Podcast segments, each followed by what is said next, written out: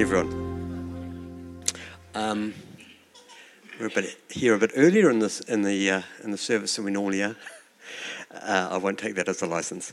Uh, I just thought Cheryl's um, comments about the human body and how incredible it is. I've got another one to add that there are hundred billion stars, probably more take, give or, less, in the universe. But in our brains, there are 100 trillion neural connections. So there are more, more connections in our brain than there are stars in the universe, which is pretty incredible. So last week, um, I talked about the, uh, the pursuit of God and how we are called to pursue God, but, but more importantly, that God pursues us even more diligently, vigorously, uh, then we um, pursue Him. And the initiative is ready with God. And, uh, I, you know, one of the advantages of getting a wee bit older is that you do have the opportunity to change your perspective or see new perspectives on things. So this morning I'm going to talk about something else I've had a new perspective of.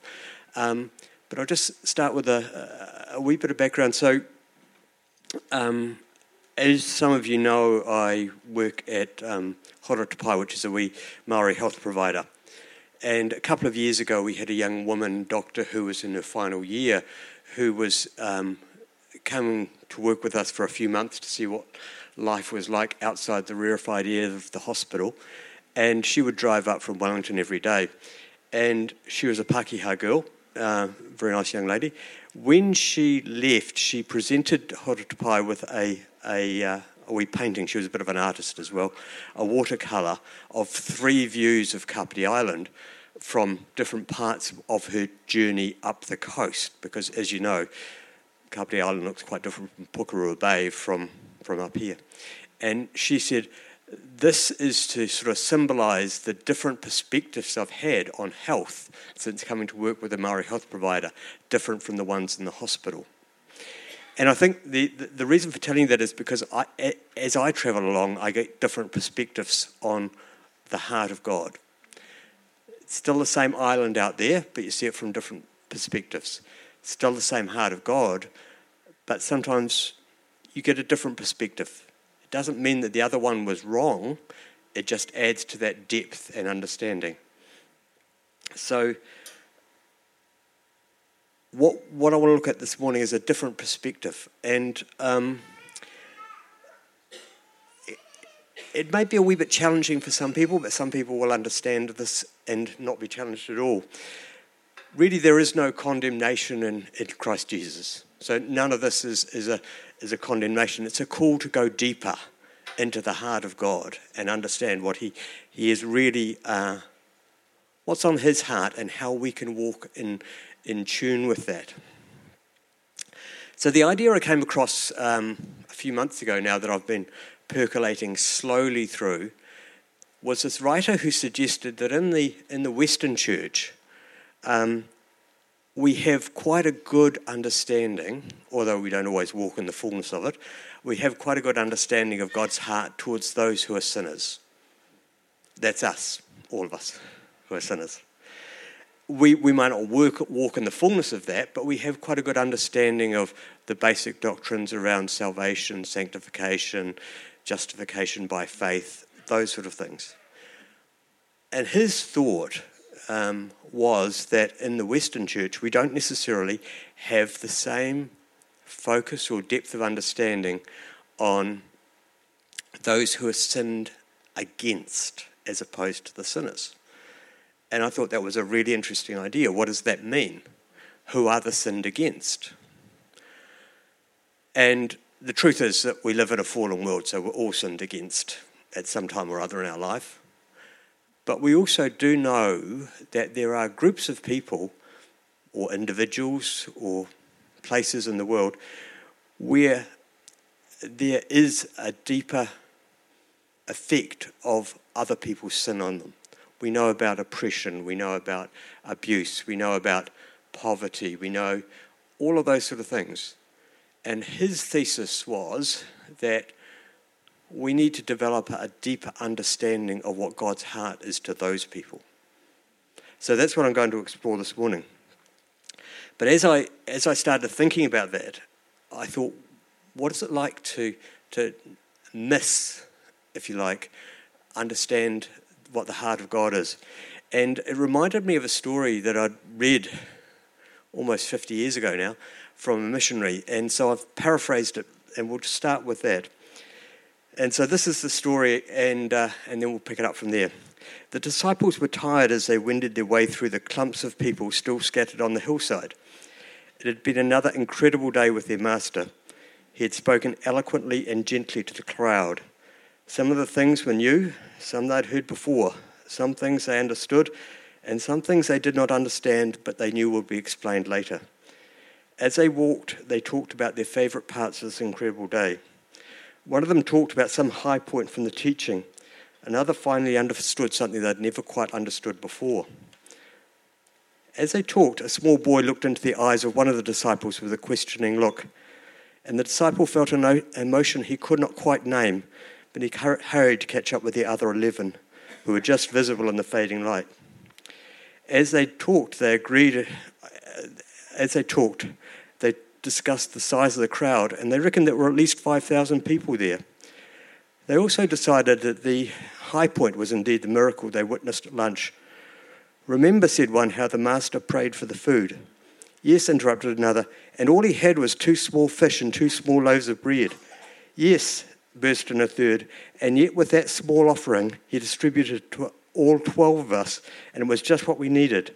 Incredible, said another, that the master could feed 12 grown men with two small fish and two small loaves of bread. Yes, exclaimed another, the 12 of us were all well fed, and there was enough for second helpings for all of us, and there's still a basket of food left over for our lunch tomorrow. Spontaneously, as they walked down to the boats, through the huddled, hungry crowd of 5,000, they broke into a hymn of praise to God. And uh, when I read that 50 years ago, I found that very challenging, and I still do. And it sort of relates to what we're talking about this morning. God has given us these blessings, and we should enjoy them. We should eat fully of them and be satisfied, but they are not just for us. We have to have open hands. So, let's look at God's heart for the sinned against. Now, by the sinned against, we might, in modern use, use the word marginalised. And we might use the word poor. We might use those who are disconnected. We might think of people who are not um, able to care for themselves for whatever reason. And if we start in the Old Testament and move forward, we see clearly that from the very start of Israel, God had a heart for people who were poor and marginalised. There were laws about all sorts of things, even as much as when you gathered the grain in from your fields, you had to leave the, the corners empty so that the poor could come along afterwards and gather something for themselves. Care for the poor and mercy were part of the DNA of Israel. Um, in Micah, it says, He has told you, a man, what is good, and what does the Lord require of you but to do justice, to love kindness, and walk humbly with your God. Justice, kindness, mercy, and concern for the poor were absolutely at the core of what Israel was supposed to do. And it's interesting that there was a system of sacrifice set up. There was a way that people by faith could draw close to God in Israel. But unless it was worked out or coupled with this care of, for justice and mercy, um, it didn't mean anything. In Isaiah, he says, The multitude of your sacrifices, what are they to me? Um, spread, you spread out your hands in prayer. I hide my eyes from you. Even when you offer many prayers, I am not listening. Learn to do right, seek justice, defend the oppressed, take up the cause of the fatherless, plead the case of the widow. So, even in that situation where God had appeared to, to uh, Moses and given him the, the commands, and the people had an understanding of what it was like to dwell with God and could go to the temple, unless that was coupled with justice and mercy and care for the poor, God wasn't really interested in their prayers. I find that quite challenging. So, and, and it's interesting even to look back on some of the incidents in the Old Testament, um, which we would see differently. So, uh, just choosing one is David and Bathsheba, where David um, had an affair with Bathsheba, who was the wife of an army officer. We might see that in terms of personal morality, but when Nathan the prophet confronted um, David, it was about abuse of power. It was not about morality, although the Bible is very clear that adultery is off the, off the table. Um, but, but David's prime sin was one of abuse of power and neglect of the laws and justice of his society. So, does that thread continue through to the New Testament? Well, interestingly, um, the Magnificat, which is a song that Mary sang when she was uh, told that she was going to have uh, Jesus as her son. The Magnificat, which is found in Luke 1, says, God has mercy on those who fear him in every generation. He has shown the strength of his arm. He has cast down the proud in their conceit. He has cast down the mighty from their thrones and lifted up the lowly. He has filled the hungry with good things, and the rich he has sent away empty. So, even at the very start of before Jesus' ministry started, there was this idea that Jesus was there to fill the hungry with good things. That was part of the heart of God when John the Baptist sent word to Jesus saying, um, you know, are you the Messiah? John, Jesus said uh, to the messengers, Go and report to John what you've seen. The blind receive sight, the lame walk, those with leprosy are cleansed, the deaf hear, the dead are raised, the good news is proclaimed to the poor. Behold, blessed is everyone who does not stumble on account of me. This is a declaration, you know, and and we can spiritualize that. But I suspect it wasn't a spiritual thing. Those deaf actually did hear, those poor were actually um, fed.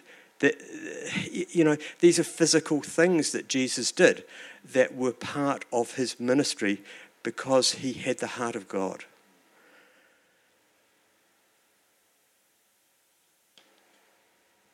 Jesus lived by example, involved himself with the marginalized and the poor as well. So God so we're beginning to see an idea that God has a heart for the poor, for the marginalized. Now, some of us at various parts in our life have been poor and marginalized and, and may, may still be there or may not be there. But the point is that, that every society, as Jesus said, that the poor will always be with you every society has its marginalized groups, its poor groups, and God's heart is for those people. And then we come to the story of the sheep and the goats, uh, which you all know that Jesus divided at the end of time. God divides people into sheep and goats, and interestingly, both the sheep and the goats call God Lord. But he says to them, to those on his right, Come, you are blessed by my Father, take your inheritance. For I was hungry, you gave me something to eat. I was thirsty, you gave me something to drink. I was a stranger, and you invited me in. I needed clothes, and you clothed me. I was sick, and you looked after me. I was in prison, and you came to me. And they said, When did this ever happen? And he said, Whenever you did it to the least, to, to a stranger, you did it to me. The heart of God is right there. And it's, it's a very to me, that's a, a, a, the same message as was given in the Old Testament. That calling Jesus Lord without understanding the heart of God towards the poor misses the boat. It misses the boat. Um, and, to the, and to the Pharisees, Jesus was even more direct. He said, uh, Woe to you, teachers of the law and the Pharisees, you hypocrites! You give a tenth of your spices, mint, dill, and cumin, but you've neglected the more important matters of the law justice, mercy, and faithfulness. You should have practiced the latter without neglecting the former. And I think, you know, if we go back to that original way of, of, of looking at it, he was saying, yes, the, the, the, issues around being a sinner are important and, and your relationship with God are important. But there are also matters of justice, mercy, and faithfulness that you cannot neglect. James says very explicitly, and James is an interesting book if you want to read about justice and mercy. Religion that our God, that God our Father accepts as pure and faultless is this to look after orphans and widows in their distress and keep oneself from being polluted by the world. And John says, if anyone has material possessions and sees a brother or sister in need but has no pity on them, how can the love of God be in that person? The love of God must have tangible physical um, evidence. Not evidence because we're not trying to prove anything, but it works its way out through tangible things that we do.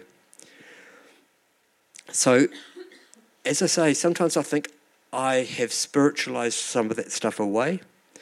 Sometimes I've thought that uh, it was out of duty I had to do this stuff. But I'm beginning to see that that is actually the heart of God. He's got a heart of God to seek us, as we talked about last week, and find us and pursue us. But He's also got a heart of God. The heart of God is soft towards those who are in need and marginalized. And as I thought about it, I, I thought there are a couple of things. The first is that the, the uh, Victorians had an idea of the deserving poor, that basically they divided poor people into two groups deserving and those who had done it to themselves. Nowhere in the Bible do I see that concept. Nowhere. Because basically, a lot of the stuff we brought on ourselves, we have actually brought on ourselves, but God's mercy is still with us. There is no division about deserving and undeserving poor. And whatever our state of need, God's heart is soft, soft towards us. And as I was thinking about it, I, I had this parallel between worship and and being involved in in uh, caring for the marginalised, the poor, and the hungry. You know, we worship every morning, and and thank you to our worship team, which is fantastic. We do it to honour God. We do it because it's the heart of God that we worship. We, we do it as a witness to the greatness and the glory of our God. Our, our, our worship is not a, a tool of evangelism. Our worship is to honour God. And even if no one was here but the worship team, you could still have a worship session. Even if you're in a room by yourself, you can have a worship session. Likewise, the heart of God for the poor is, is because our involvement with them is not because we're trying to convert people or have an agenda, it's because that is the heart of God. He has said, Take care of the poor and to do so honours God. Whatever their response, however they respond, it honours God. I don't believe, as some people say, this is the social gospel. This is the gospel. The gospel is that God is with the poor. And the challenge and the, and the, and the excitement I feel about pushing into, into the heart of God more is how do I then push into that? Because there's no condemnation, as I said at the beginning, about what we have or haven't done in the past. But this is an invitation for us to f- more fully engage the heart of God. And I'm excited to be in a church which is beginning to do that. And, and uh, through the church leadership, all the, all the fantastic things that are happening here. But you know, I think that, that, that Cheryl and um, Janine and Shane, who do the Koha Centre, and all the others, are honouring God as much as our worship team. The, the, the people who serve the, the, the meal for uh, on, on Sunday night or Saturday night for Mary's are honouring God just as much as our worship team. And we need that sort of ability to honour God amongst the people we live with. Not so that it will do anything more than honour God. Now, of course, people come and hear the worship and start to hunger and thirst after God. And likewise, when we do things that, that honour God in the community, people will hunger and thirst after God and ask what it's about. But we're not coming with an agenda. So as I look back on my life, I think, well, why have I, why, why, why, why haven't I heard this, understood this before? And, and just offer a few things out of my own personal journey. Um, first thing is that we live in a very individual society, and a lot of our spiritual life is, is internal, and we're not very prepared to share it. And so we go on our own particular paths, and we do meet on Sundays, but, but we have our own view of what's right and wrong. And so we, we, we follow that and we don't share that. We're, not necessarily that externally focused. We work as individuals. Uh, I mean, I, I could possibly build a house for some homeless person to live in, but I wouldn't recommend that anyone actually lived in it if I'd built it. Uh, I, it's, it's just not my skill set. um, if we are to be involved with people who are uh, in real material need, we need every skill set we can muster in the church. Uh, and none of us can do it by ourselves. Some people don't want to get political, and I sort of get that, but this is not about expressing our ideologies. It's about finding tangible ways to help people who are in need. And sure, you know, um, if you're blue, green, yellow, red, whatever you are on the political spectrum, you may have different ideas about how to get there. But the objective is the same. No one here believes that, that children being abused is a good idea. No one here believes that living under a bridge is a good thing. No one here believes that going hungry is a good thing. No one here believes that not having good shoes to go to school in is a good thing. We all know that. So, in a sense, it's political, but in another sense, no, we're just sitting down trying to solve some difficult problems. And of course, we won't achieve perfection.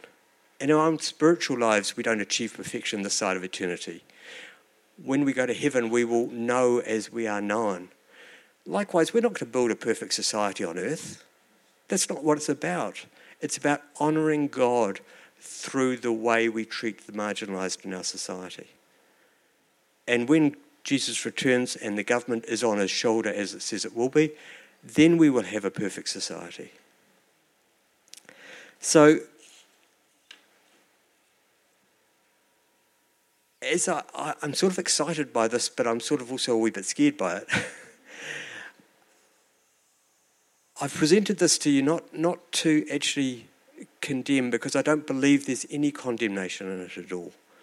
But there is a challenge and an invitation to enter deeper into the heart of God, into the heart of God for uh, the poor in the community. So, so what can we do about it? I, th- I think the first thing to recognize is that Start small. We don't actually have to do a lot. Jesus said, even offering a cup of cold water in my name honors me. And so we, we, we don't have to do a lot. We can cook a meal for someone. We can, we can see people for a start. We can see the people begging on the street. We don't even have to give them anything. We can engage them because marginalisation is not is a lot more than lacking physical things, it's lacking connection as well. We can connect with people, we can learn to work together, and we can figure out where we have the skills and where we don't have the skills. But I think it's an exciting call to be drawn deeper into the heart of God. And as we do, it will bless not just those around us, but it will bless us as well, as we have a, a, that closer relationship with God our Father. So let's pray.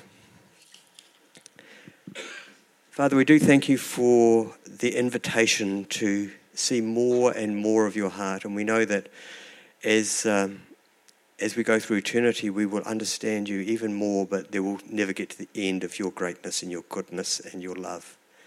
We thank you for all the things you've given us. And just help us to honour you in our daily lives. Help us to honour you through our prayer and worship, and help us to honour you through the way that we treat those around about us in our community. Give us the eyes to see the people that you love and see and have a soft heart towards, and give us the wisdom to know how to respond to those, both as individuals and as the body of Christ. Amen.